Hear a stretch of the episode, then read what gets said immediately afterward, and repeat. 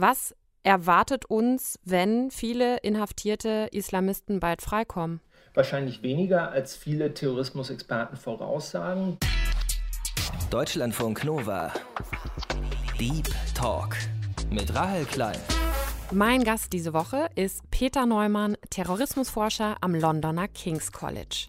Und das ist natürlich äh, nicht ganz einfach, wenn man sich den ganzen Tag irgendwelche Enthauptungsvideos anschauen muss. Vielleicht ist es wirklich, dass ich emotional irgendwie äh, unterbelichtet bin. Ich glaube, es war immer ein Fehler zu sagen, mit diesem Niedergang des Kalifats im Irak und in Syrien ist der IS oder ist diese Bedrohung verschwunden. Ich versuche Terroristen natürlich zu verstehen, weil das ist ja der Sinn und Zweck des Ganzen ohne mit ihnen zu sympathisieren. Terroristen zu hassen ist kein besonders positives Element. Eigentlich die richtige Reaktion auf den Islamismus oder auf Rechtsextremismus, auf irgendeine Form von Extremismus, ist das Gegenteil von dem zu tun, was die Terroristen wollen. Na, ist wunderbar, nur eben sagen ja viele Leute, dass Radio nicht mehr so groß ist, wie es mal war. Ne? Deutschlandfunk Nova. Herr Neumann, Sie sind in Ihrer Arbeit als ja, Terrorismusforscher, Terrorismusexperte, haben Sie sicher auch in den Jahren ganz viele Chatverläufe von AnhängerInnen auch des IS angesehen, haben mitgelesen. Was beobachtet man da so, wenn man in so einem Chatverlauf drin ist und vielleicht auch gerade so im Moment? Also jetzt im Moment ist es so, dass äh, sich die Szene so ein bisschen verändert hat nach dem Niedergang des sogenannten Kalifats, des IS-Kalifats im Irak und in Syrien war es schon so, dass es in diesen Kanälen ziemlich ruhig geworden war. Also dass Leute entweder überhaupt nicht mehr teilgenommen haben oder dass es schon so eine Art Sinnkrise gab, wo man sich Fragen gestellt hat, ist es das überhaupt, äh, ist der islamische Staat tatsächlich der islamische Staat, repräsentieren die überhaupt das Kalifat? Also man hat schon gesehen, dass die sich gegenseitig Fragen stellen und so ein bisschen bezweifeln, ob das alles so richtig war. Und was man in den letzten, sage ich mal, zwölf, sechs bis zwölf Monaten gesehen hat, ist, äh, dass aus dieser Sinnkrise heraus sich doch so wieder ein bisschen Bewegung ergeben hat. Also es gibt jetzt wieder Leute, die sagen, es geht ein bisschen was und mit diesen Diskussionen um die Karikaturen in Frankreich, Macron ist das neue Feindbild, es gibt wieder Anschläge, man fühlt sich wieder so ein bisschen inspiriert und man hat das Gefühl, ja, vielleicht ist diese Sache doch nicht ganz tot und man kann dem wieder Leben einhauchen. Also es ist wieder so ein bisschen Bewegung reingeraten und ich glaube, diese Chatkanäle sind da ein gutes Barometer dafür, was die Stimmung innerhalb der Szene ist. Wie kommt man denn dann in so einen Chatverlauf rein? Also läuft das alles über Telegram? Wie wählen Sie das aus und wie kann, kann man da einfach anonym beitreten oder wie macht man das? Also es kommt drauf an. Es gibt ganz unterschiedliche Kanäle, sag ich mal so. Es ändert sich auch sehr schnell, weil es natürlich immer reaktiv ist darauf, was die großen Plattformen tun und äh, ob sie jetzt zum Beispiel Leute rausschmeißen oder nicht. Am Anfang 2013, 14 war das im Prinzip alles ganz offen auf Facebook, Twitter. Dann haben diese Plattformen angefangen, sage ich mal, aufzuräumen.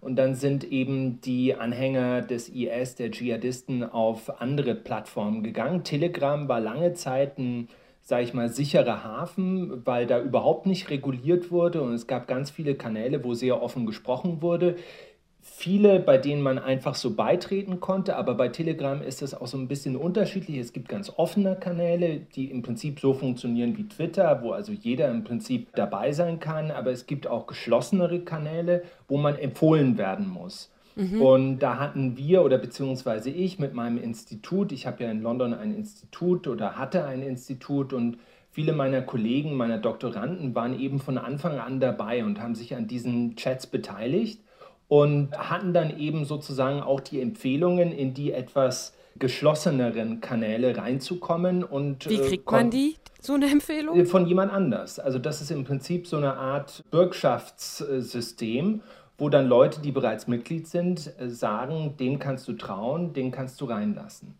Und hm. das war eben der Vorteil, dass dadurch, dass meine Kollegen von Anfang an im Prinzip dabei waren, von 2012, 2013, viele Dschihadisten die für richtige Dschihadisten gehalten haben und die sozusagen empfohlen haben und dementsprechend in diese Kanäle reinkamen.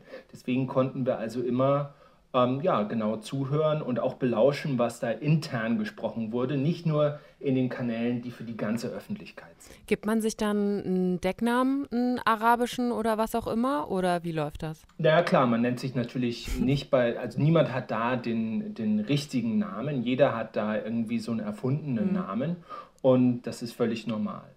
Wie ist das, wenn Sie, wenn man dann da drin ist und das so mitliest, was da passiert? Also was geht da in einem als Wissenschaftler auch vor? Ist das einfach eine Faszination oder wie muss man sich das vorstellen?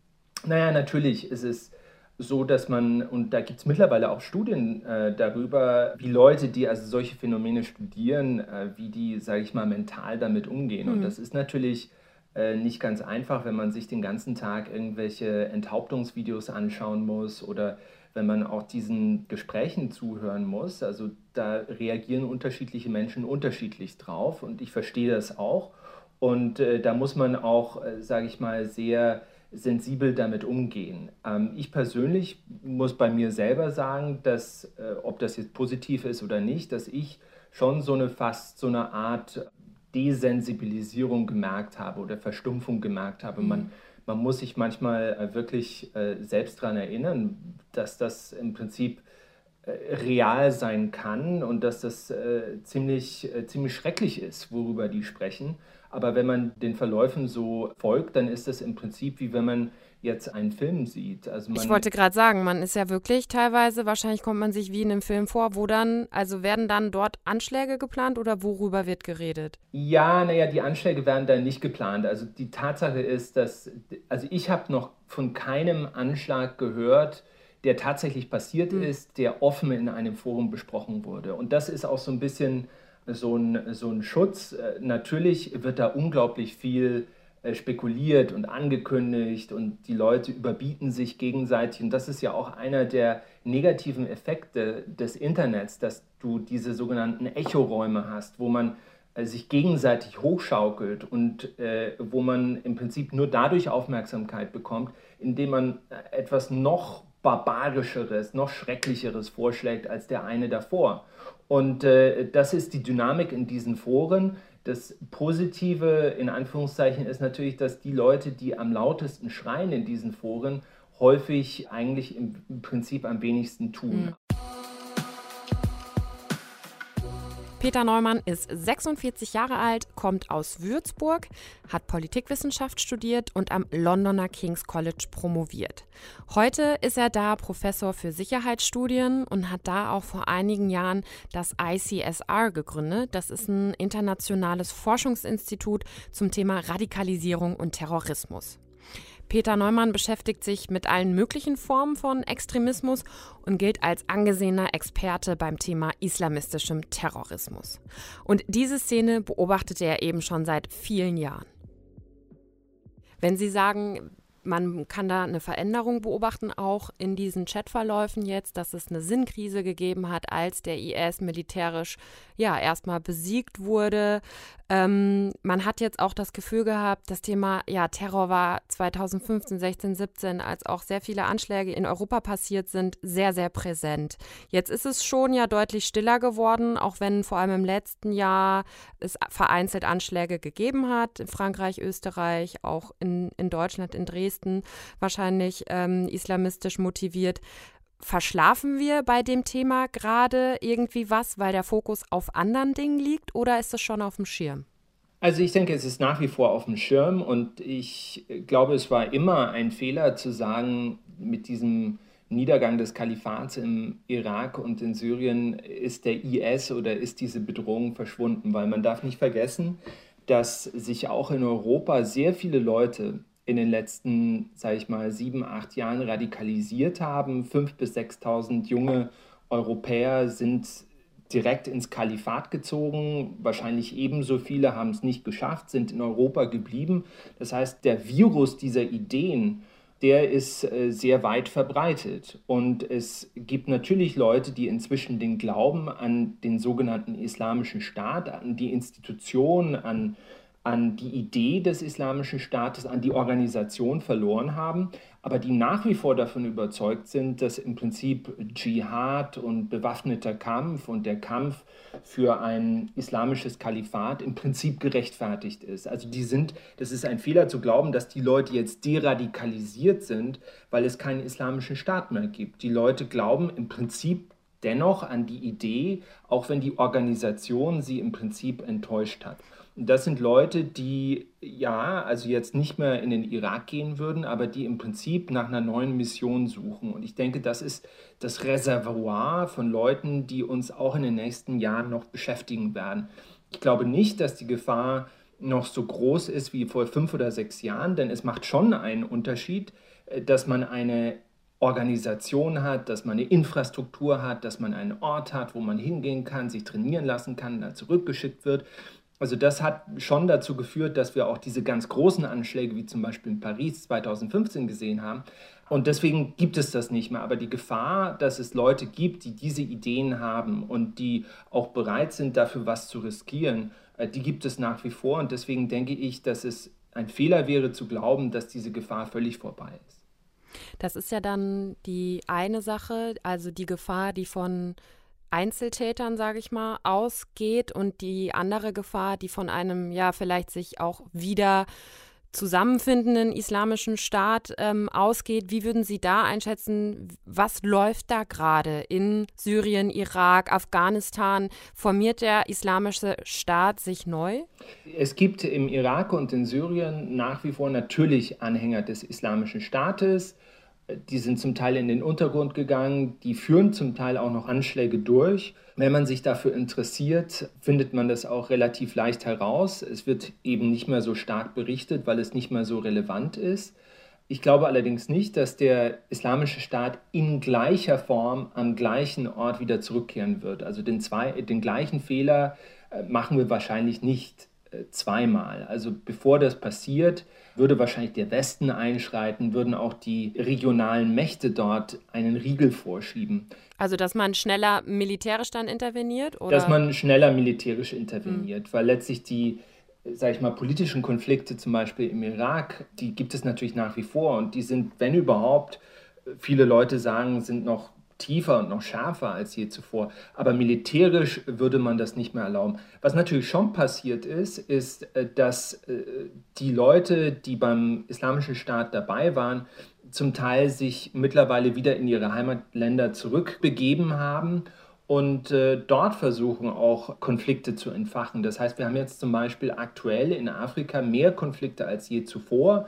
Wir haben zum Beispiel in Mosambik einen Bürgerkrieg, bei dem Dschihadisten eine sehr prominente Rolle spielen, über den fast keiner Bescheid weiß, aber der wirklich sehr intensiv ist. Burkina Faso hat momentan einen Bürgerkrieg in, in Westafrika, der schlimmer ist als je zuvor, im Sahel, auch in Ostafrika, in Somalia, Kenia und so weiter, ist dieser Konflikt wirklich seit dem Ende des Kalifats schon mehr oder weniger eskaliert. Also wir sehen an anderen Orten, dass Konflikte neu ausbrechen. Wir sehen zum Beispiel auch in Afghanistan, jetzt wo sich der Westen zurückzieht, dass da diese Vakuen entstehen, die der IS gerne mag und wo er sich immer gerne reinsetzt und wo er auch versucht, Profit rauszuschlagen. Also es gibt verschiedene Brandherde, aber nicht so konzentriert, wie es vor fünf oder sechs Jahren der Fall war. Was würden Sie sagen, eine wie große Rolle spielt Rache? Also dadurch, dass der IS militärisch besiegt wurde, sein Anführer getötet wurde, kann man davon ausgehen, dass der IS sich noch an Europa rächen wird? Naja, die versuchen das natürlich nicht so sehr äh, wegen Rache, obwohl das natürlich eine Rolle spielt. Aber für den IS, wenn man sich jetzt mal die Organisation anschaut, die Leute, die da noch dabei sind, äh, ist natürlich eine ganz wichtige Motivation der eigenen Anhängerschaft zu signalisieren, dass es die Organisation noch gibt, dass sie noch schlagkräftig ist und dass es eine Chance gibt, dass sie wieder zurückkommt und dass es einen Grund dafür gibt, weiter an sie zu glauben.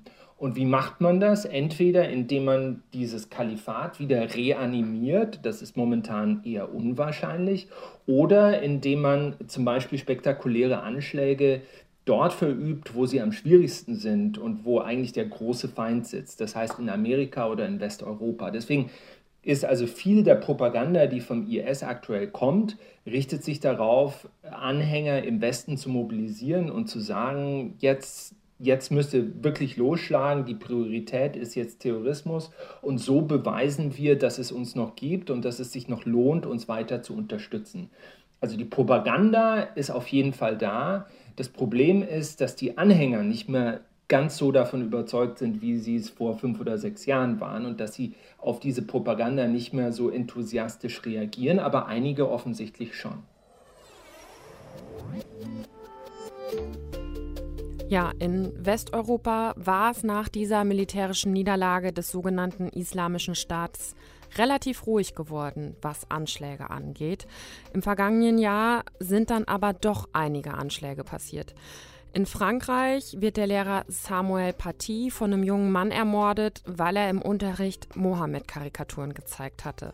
Kurz danach töteten man drei Menschen mit einem Messer in einer Kirche in Nizza.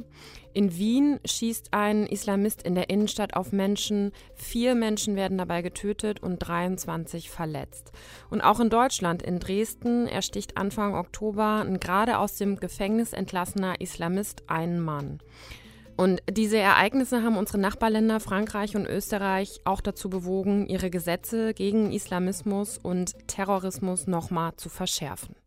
Jetzt hat man Propaganda, hat ja auch sehr viel im Netz stattgefunden. Mhm. Jetzt ist durch Corona, findet ganz viel Leben auch im Netz statt. Die Menschen sind viel mehr zu Hause. Der Fokus auch bei den Sicherheitsbehörden liegt gerade vielleicht auch woanders. Kann man erkennen, dass Corona ja den Islamisten nützt?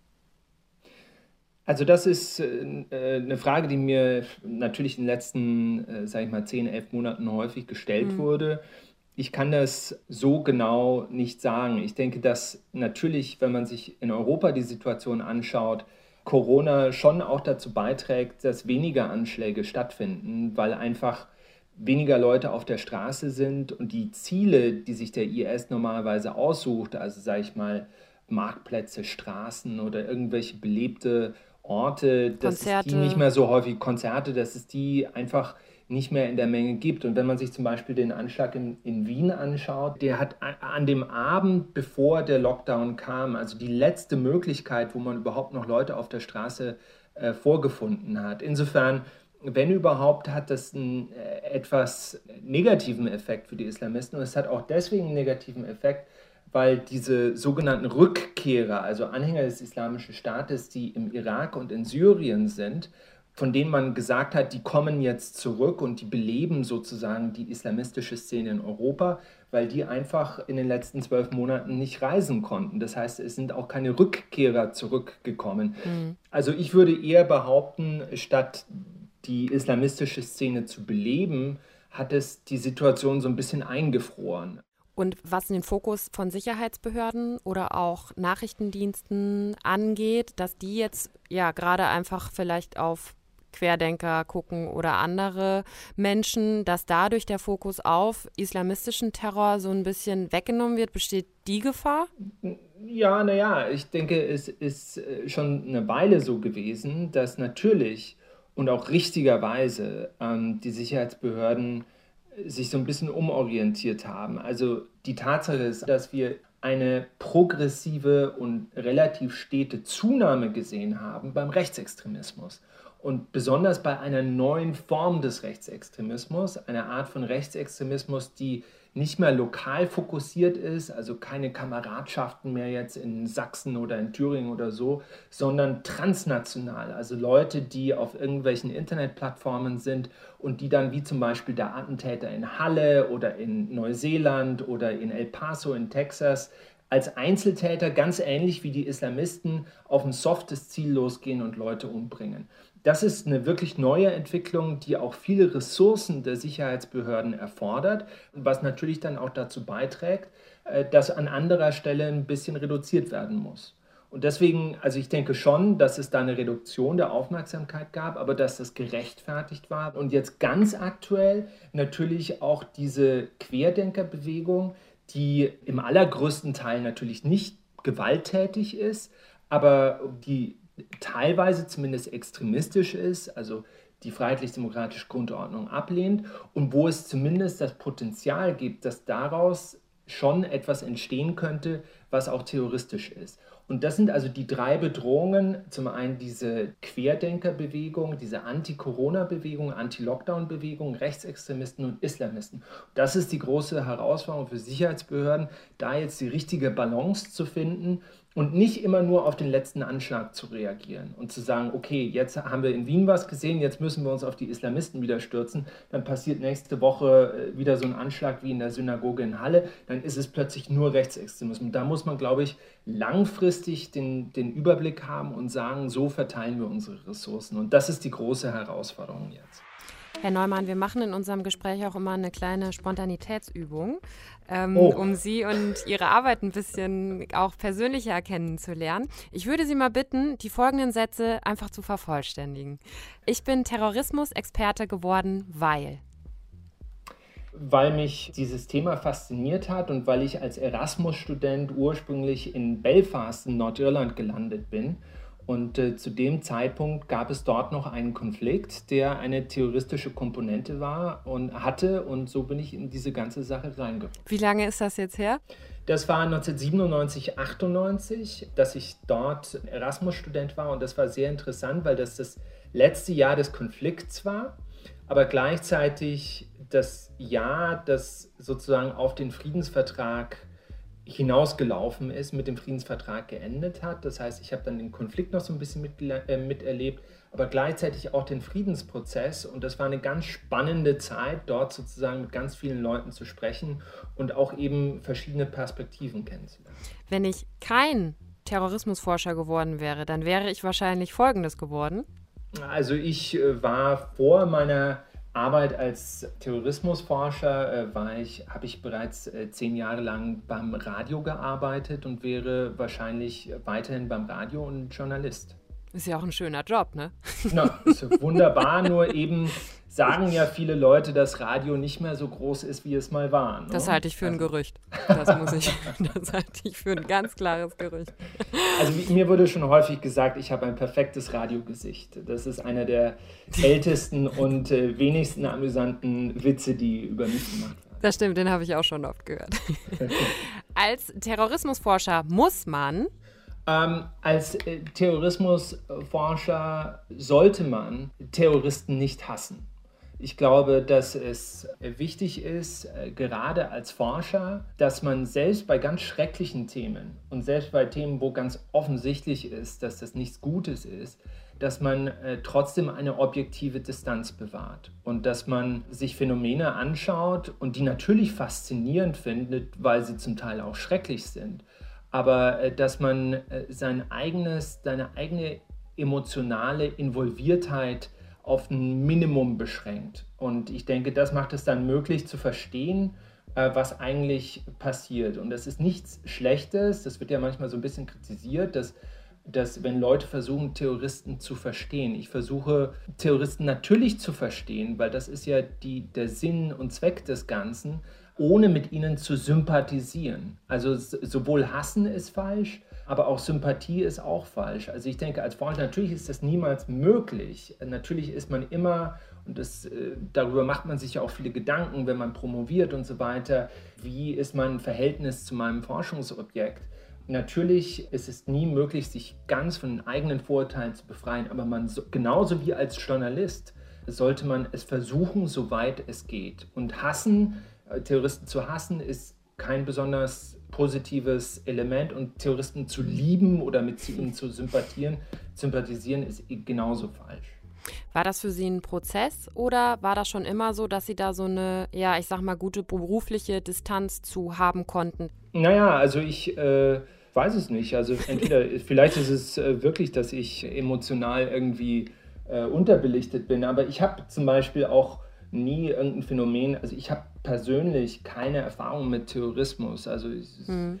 ich, wurde, ich war nie von einem Anschlag betroffen, keiner meiner Verwandten wurde umgebracht. Viele Leute, die sich in diesem Terrorismusgebiet bewegen, sind ja da reingekommen, weil sie persönlich betroffen waren, weil sie aus einem, aus einem Gebiet kommen, das davon betroffen ist oder weil sie selbst jemanden verloren haben. Und das ist natürlich ein sehr interessantes Motiv und auch ein wichtiges Motiv. Aber bei mir war es so, also ich habe mit dem Nordirland-Konflikt nie was zu tun gehabt, persönlich, außer dass ich da war. Und genau das hat mir eben auch wieder viele Türen geöffnet. Wenn ich mal richtig die Nase voll habe von Islamisten, Rechtsextremisten und Co., dann mache ich. Ähm, wenn ich die Nase voll habe davon, äh, dann, das passiert natürlich nie.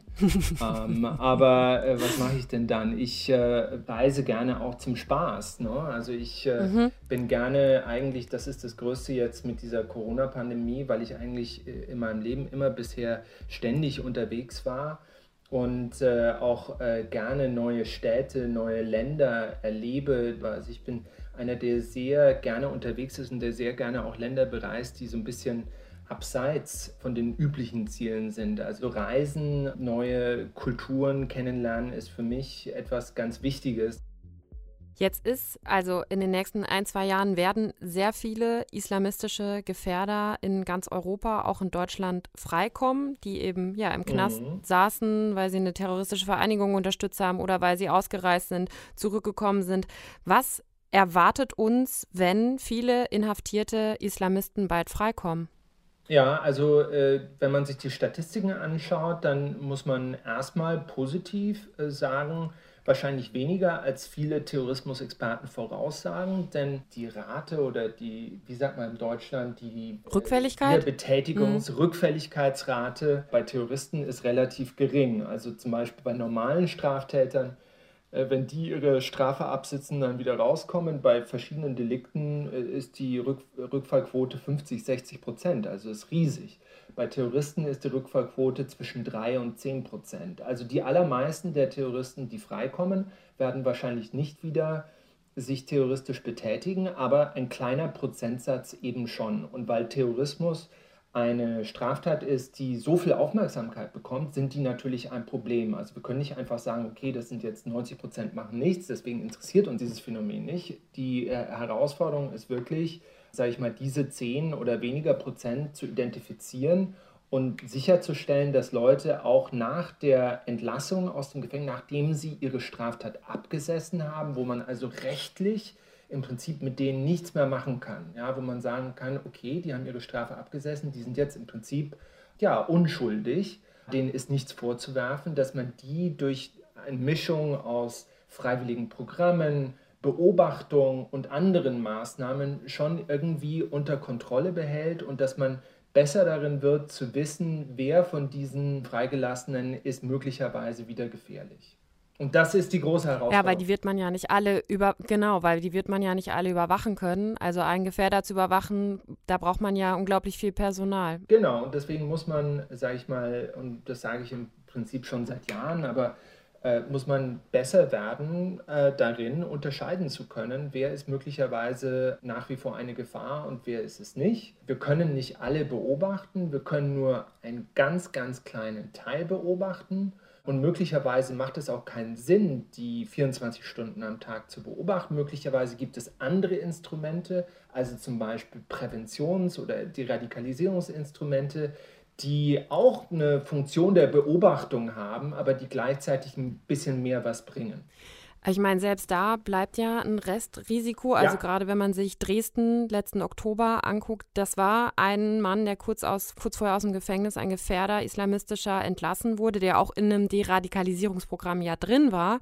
Und dann kurz danach, auch nachdem er sich bei der Polizei noch gemeldet hat und so ähm, zwei Männer angegriffen hat und einen tödlich verletzt genau, hat. Genau, und der ist sogar noch nach dem, nach dem Angriff, hat er, hat sich noch, bevor er identifiziert ja. wurde, nach dem Angriff ist er sogar noch zu seinem Präventionsberater zurückgegangen und hat eine Sitzung mit ihm gemacht. Also es ist ein ganz äh, verrückter Fall und ist natürlich problematisch. Und man muss sich genau anschauen, was ist da schiefgelaufen. Einer der Gründe zum Beispiel war, und das ist für mich ein absolutes Manko, ist, das war ein Syrer und der war in diesem Präventionsprogramm drin und dieses Präventionsprogramm hat keinen Mentor gehabt, der Arabisch gesprochen hat. Das heißt, alle diese Sitzungen liefen im Prinzip über einen Übersetzer und waren nicht besonders effektiv. Und das ist für mich, fünf Jahre nachdem diese sogenannte Flüchtlingswelle passiert ist, mhm. ein absolutes Manko, dass also diese Präventionsprogramme offensichtlich noch nicht genügend Leute haben, die tatsächlich die Sprache der Leute sprechen. Das ist ja ganz wichtig, wenn man so eine Art Sozialarbeiter oder psychologische Session mit jemandem macht, dass man genau versteht, dass man auch die Nuancen dessen versteht, was der erzählt. Also das, da ist einiges schiefgelaufen, das muss man sich genau anschauen, aber man muss natürlich sich auch vor Augen halten, und ich sage das jetzt gar nicht entschuldigend, aber natürlich ist es völlig unrealistisch zu glauben, dass diese Programme immer hundertprozentig erfolgreich sind. Genauso unrealistisch ist es zu glauben, dass die Polizei immer hundertprozentig erfolgreich ist. Da passieren natürlich auch Fehler. Deswegen sagen aber die Leute nicht, wir schaffen jetzt die Polizei ab. Ja, und da spielt Peter Neumann auf einen Punkt an, der bei der Terrorismusbekämpfung schon immer so eine Sache gewesen ist. Also wenn Anschläge passieren, dann gibt es ja fast immer Rufe nach schärferen Antiterrorgesetzen, nach mehr Polizei, also nach Maßnahmen, die man schnell und medienwirksam umsetzen kann. Und so Präventionskonzepte, die über einen langen Zeitraum angesetzt werden müssen und die Wurzel des Problems bekämpfen sollen, die haben eher einen schwierigen Stand oft, weil sie nicht sofort Ergebnisse liefern und sich in der Öffentlichkeit einfach nicht so gut verkaufen lassen. There's no glory in prevention, wie man so schön sagt. Diese Präventionskonzepte sind aber total wichtig, weil sie natürlich dazu beitragen, dass neues terroristisches Gedankengut gar nicht entsteht oder weiterverbreitet wird. Und klar, auch da rutschen Menschen durchs Raster. Und da muss man leider sagen, wenn wir halbwegs frei leben wollen, dann kann es absolute Sicherheit gar nicht geben. Wie würden Sie jetzt abschließend darauf blicken, worauf wir uns einstellen müssen in den nächsten Monaten, Jahren? Ja, also ich denke, dass diese, dieses Thema Islamismus, Dschihadismus, Rechtsextremismus, ich sehe keinen Grund dafür, weshalb das plötzlich aufhören sollte. Und ich denke, es wird immer ja, gewisse Wellenbewegungen geben, es wird Gründe dafür geben, sowohl inländisch als auch ausländisch, weshalb sich so eine Situation dann wieder auflädt, weshalb es dann wieder zu mehr Anschlägen kommt und dann gibt es auch wieder ruhigere Zeiten. Also ich äh, bin fest davon überzeugt, dass da einfach in den letzten Jahren sieben, acht Jahren sich so viele Leute radikalisiert haben, dass einfach der, der Bodensatz für künftige Generationen existiert. Und äh, das ist immer blöd, wenn man sagt, man muss sich daran gewöhnen. Natürlich dürfen wir uns nicht daran gewöhnen. Äh, natürlich muss das immer bekämpft werden, aber das ist leider ein Phänomen, was uns, glaube ich, erhalten bleiben wird. Und genauso wie der Rechtsextremismus und Rechtsterrorismus, von dem wir in den letzten Jahren mehr gesehen haben und meine Befürchtung ist eben, dass sich diese zwei Phänomene gegenseitig hochschaukeln. Und das haben wir zum Teil eben auch schon gesehen, dass ähm, Rechtsextreme, sage ich mal, die Islamisten als Vorbild nehmen. Nicht nur als Vorbild, sondern dass islamistische Attentate quasi die Rechtsextremisten dazu bringen, selber was zu tun und umgekehrt. Und dass sich daraus, und das ist die eigentliche Gefahr des Terrorismus für die Gesellschaft, denn beim Terrorismus sterben in der Regel nicht besonders viele Leute, die eigentliche Gefahr für die Gesellschaft ist, dass das die Polarisierung in der Gesellschaft noch verstärkt. Und das macht es natürlich schwieriger dann für Leute in einer Gesellschaft friedlich zusammenzuleben. Und das macht es besonders für Minderheiten schwieriger. Und das ist die Krux der ganzen Geschichte. Je mehr Polarisierung in der Gesellschaft existiert und die wird vom Terrorismus angetrieben, desto schwieriger wird es für Minderheiten wie zum Beispiel Muslime, aber eben auch zum Beispiel für Juden, in der europäischen Gesellschaft friedlich zu existieren. Und das muss für uns eigentlich, müsste eigentlich für jeden, äh, der äh, sich selbst als Demokraten oder als liberalen Demokraten bezeichnet, äh, müsste das eigentlich ein wichtiges Projekt sein, zu sagen, wir als Europäer, als freiheitlich-demokratische Europäer müssen beweisen, wenn uns diese Idee einer, einer liberalen demokratischen Grundordnung etwas wert ist, dass Minderheiten in unserer Gesellschaft genauso existieren können wie auch Mehrheiten und dass sich keiner um sein Leben fürchten muss. Das heißt, es muss noch viel mehr, ja, jeder Einzelne sich für die Demokratie einsetzen, mehr auf Prävention, Aufklärung, Deradikalisierung und so setzen? Das ist eine schwierige Frage, die mir häufig gestellt wird. Was kann ich denn jetzt als Einzelner gegen Islamismus tun zum Beispiel? Ne?